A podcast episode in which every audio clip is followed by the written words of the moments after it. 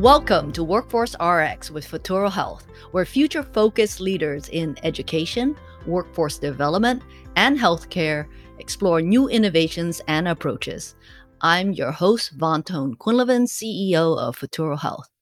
Today, I'm delighted to welcome an award winning academic, human rights advocate, global health hero, and I'm proud to say Futuro Health partner, Dr. Kamiar Alaei.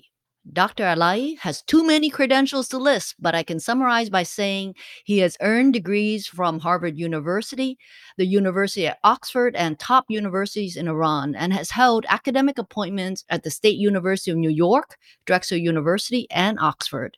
His work has focused on HIV AIDS as well as health disparities, the linkage between health and human rights law, and health diplomacy in the Middle East. What amazes me is how many countries he touches in the work that he does. And his day job is being department chair of health sciences at California State University, Long Beach. Futuro Health is working with his university to grow the public health IT workforce thanks to a federal grant. Thanks so much for joining us here today, Kamiar. Thank you very much for having me. Kamiar, as someone who has received the Civic Steward Leader Award for California, I immediately sense the civic stewardship in you. So tell our audience what came to shape you and your worldviews. That's a wonderful question. You know, when I grew up in Iran, as you know, there are a lot of people who were affected by the society due to social isolation and stigma, and also some of the human rights violations. So that motivated me how I can better serve them. And one of the key elements was when I was studying at the medical school, I realized people living with HIV AIDS, their right was violated. And that was my main motivation to establish the first HIV programs in the Middle East, in Iran, which was documented by the World Health Organization as the best practice in the world. And the first study I conducted was to see what is the main cause of mortality. And my uh, initial thought was maybe it's due to opportunistic infection due to lack of access to medication. But surprisingly, 58% was due to suicide, due to social isolation. So I realized more than medication, they need social support, they need psychological support, and that was how I started the initiative. Thank you for sharing um, your insights and what the work that you had done there. Now, tell us about your journey into healthcare and how you managed to have a global impact, Kamiar. So this is very important. You know, when I was working on HIV AIDS, it's a really global concern, and that was my motivation. When I started the program in Iran, I realized there are a lot of border countries that they have a similar culture and language, and they are facing the same challenge. And that was my motivation to scale it up. And we had visitors more than 50 countries. They came and visited us, and I went to more than you know 40 countries to present or activities and build up more partnership and collaboration. And that was the motivation. We scaled up in the Middle East, North Africa, Central Asia, and later in Pan American Health Organization in collaboration with PAHO, which is part of WHO. And then over the few years, we realized there are other pandemics like hepatitis, among others, which I was working on recently on COVID which over the past two and a half years we realized how it's very essential. If one country doesn't do their job all the global will get affected. And how it's very important to you know work together. And at the same time we realize who are the most vulnerable population and how we can make sure to protect their right and to promote the access to services at the right and manners. And this is what we saw today there are a lot of minorities that they are have less access to covid testing covid vaccination and medication among others and shows us how it's very important to revisit what we have done over the past few decades to make sure we reduce the gap. Kamiar, uh, many of our listeners are in the world of workforce, and workforce tends to be a team sport. So, when you talk about collaborations and partnerships, especially even crossing uh, national uh, borders, could you give some insights on how you even begin figuring out who to work with and are there any tips that you would provide, you know, based on your collective knowledge? Yeah, this is a very important thing. When we talk about workforce, is who is our audience? Is it public or private sector? Is it non-for-profit, among others? And what are the desired skills and competencies they are looking for?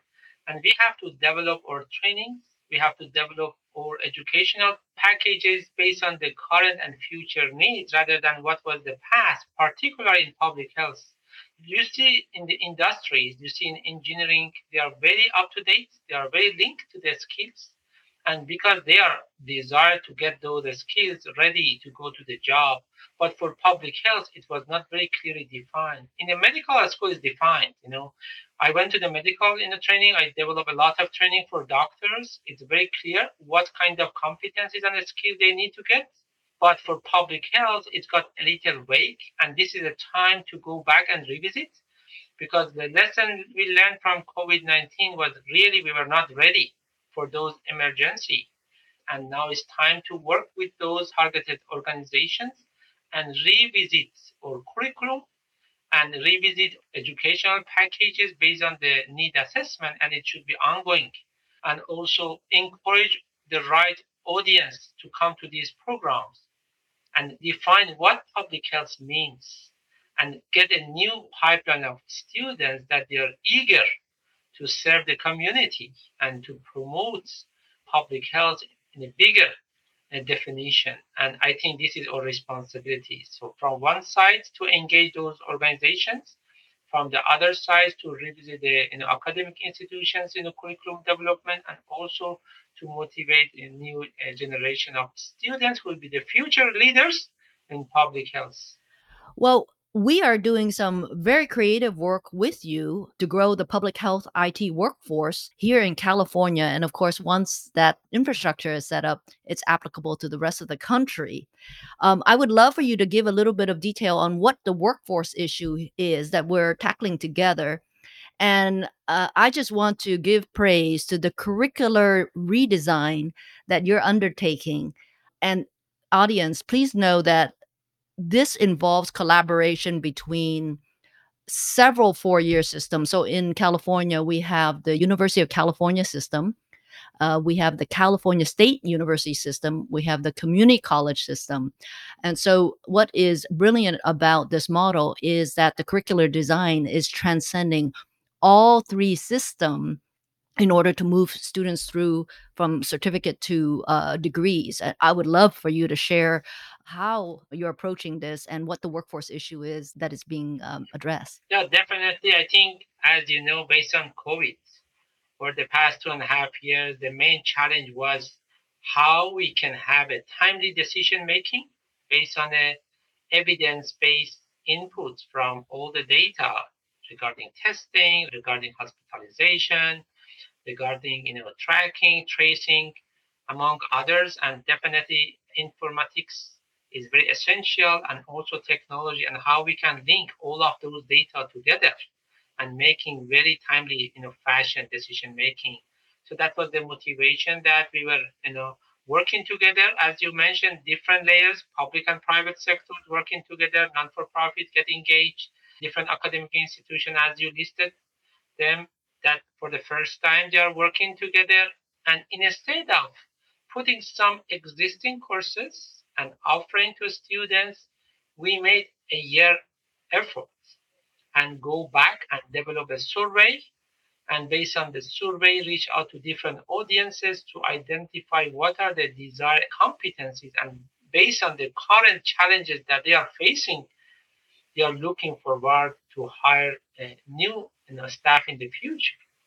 Also we did data mining and looking at more than like you know 500 job which were posted on, in the internet and see what are the list of skills and competencies that they are looking for and compile all of those inputs. And then we came up with different modules and and we came up with different courses. And to make it more consistent we define as the different levels of certificate as associate degree certificate undergraduate certificate and graduate certificate so it will be more all connected, not to just have like a scatter of different courses. So by this way, we make sure they get all of those you know skills and trainings to be concluded by paid internship in a desired organization that they are eager to collaborate. And I think this was very essential. You know, there are some other awardees, they just use existing courses, but we made a lot of efforts which for the future, I think it will be a gold standard how we can develop those training based on the current and future needs because the need we have today is not the need we have four years from now. Maybe you can comment a little bit about how students will transition between their certificate program uh, gain at community colleges into the degree bearing programs. Sure, we have different packages. We have uh, not for credit, we have non-credit and full credit. And thanks to you know Futuro Health for taking the lead for know, not for credit, it's very essential. We have a broader reach, so to be more inclusive, that everybody is welcome to apply for that. And then over the time, if they decide to make it for credit, we have a way as a kind of practical learning assessment to see, you know, what are those expenses that they have had and what are those not for credit courses that they took to make it equivalency of for credit. And also for those who are an associate that they are seeking to get undergrad, there's a way that they have opportunity to transfer.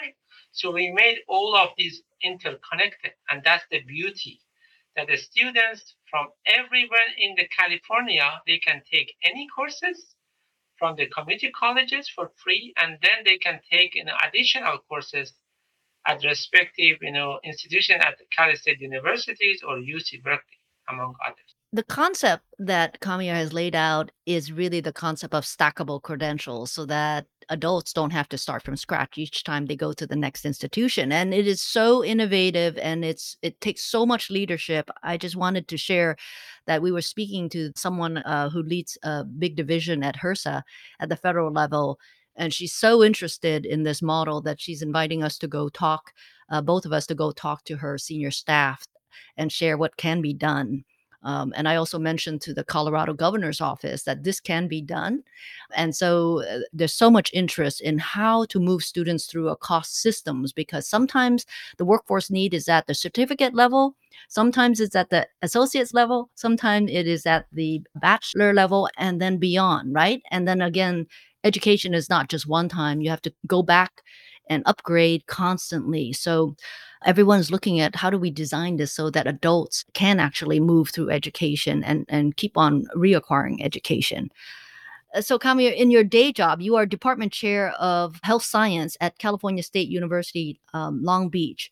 And I was wondering if you can share your approach to working with students who are interested in the health professions and what do you think they need to be learning in this challenging time for public health? It's very important how we can inspire them and motivate them and show them the bigger picture because the public health from one side it get confused with other health sciences. And you know a lot of people maybe they wanted to go to medical field which is great but definitely they don't know what public health can help them. And there are a lot of doctors also they have public health credentials or working in public health department, as we know, there are a lot of directors of the Department of Public Health who are doctors or other you know, medical providers. So th- this is what you know in our department we try to provide those information. We created a new course, Introduction to Public Health, to get them exposed at the beginning before they take other courses. And also we develop a lot of new concentrations to give them different choices like we have a health policy advocacy concentration, we have health minority concentration. It will be the first time, I think, upon my knowledge, that they get different courses like African American health, Asian American health, Latino health, which they can get all of those individual courses and get a concentration on minority health.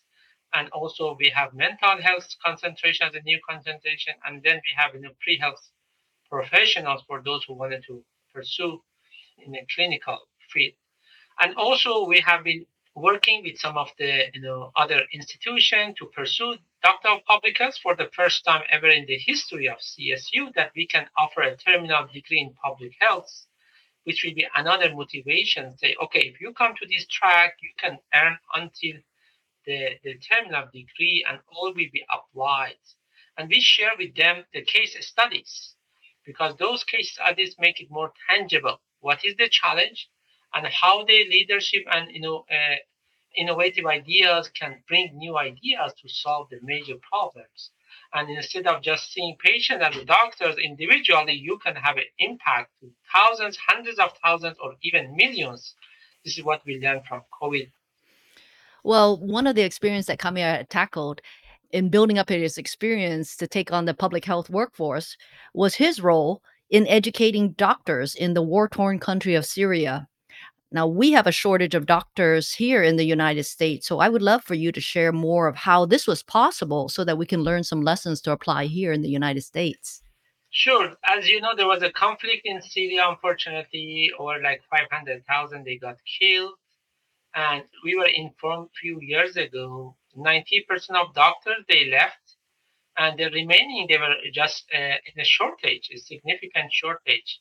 And also there were medical students that the university was completely destroyed. So that was a time for us we had a conversation with them to do we did some need assessment in, in collaboration with some of the faculties to see what are those courses which are in need. And then we uh, developed those courses. We develop online programs for 525 medical students. And at the same time because they, they couldn't speak in english we provided you know english training programs to make them ready for the future because there are a lot of courses available but and they are free but they are in english not in arabic.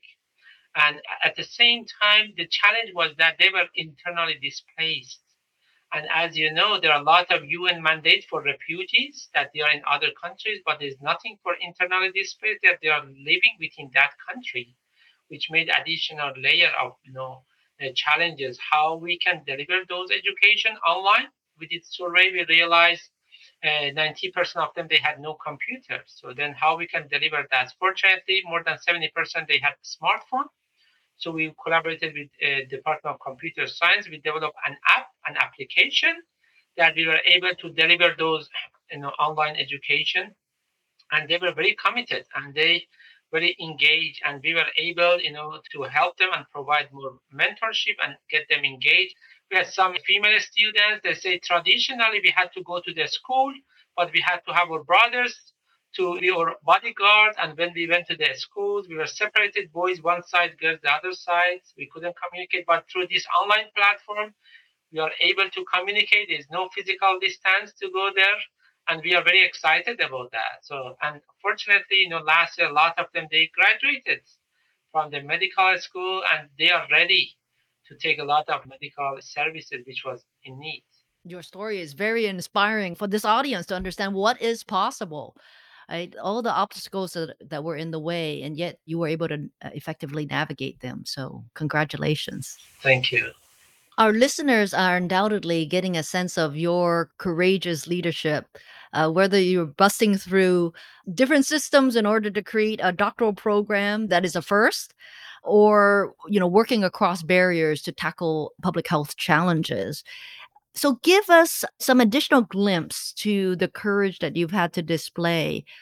I'm sure that there's a moment where it was a, a, sort of a scary issue that for you to tackle, and I wonder if you can share what that that situation was and how you went about it. Sure. As you know, I have been working on HIV/AIDS in the Middle East, in Iran, which was more conservative, you know. And when we work on specific health concerns, including you know HIV AIDS. We're working with key population, including LGBTIQs, prisoners, injection drug users, sex workers, among others.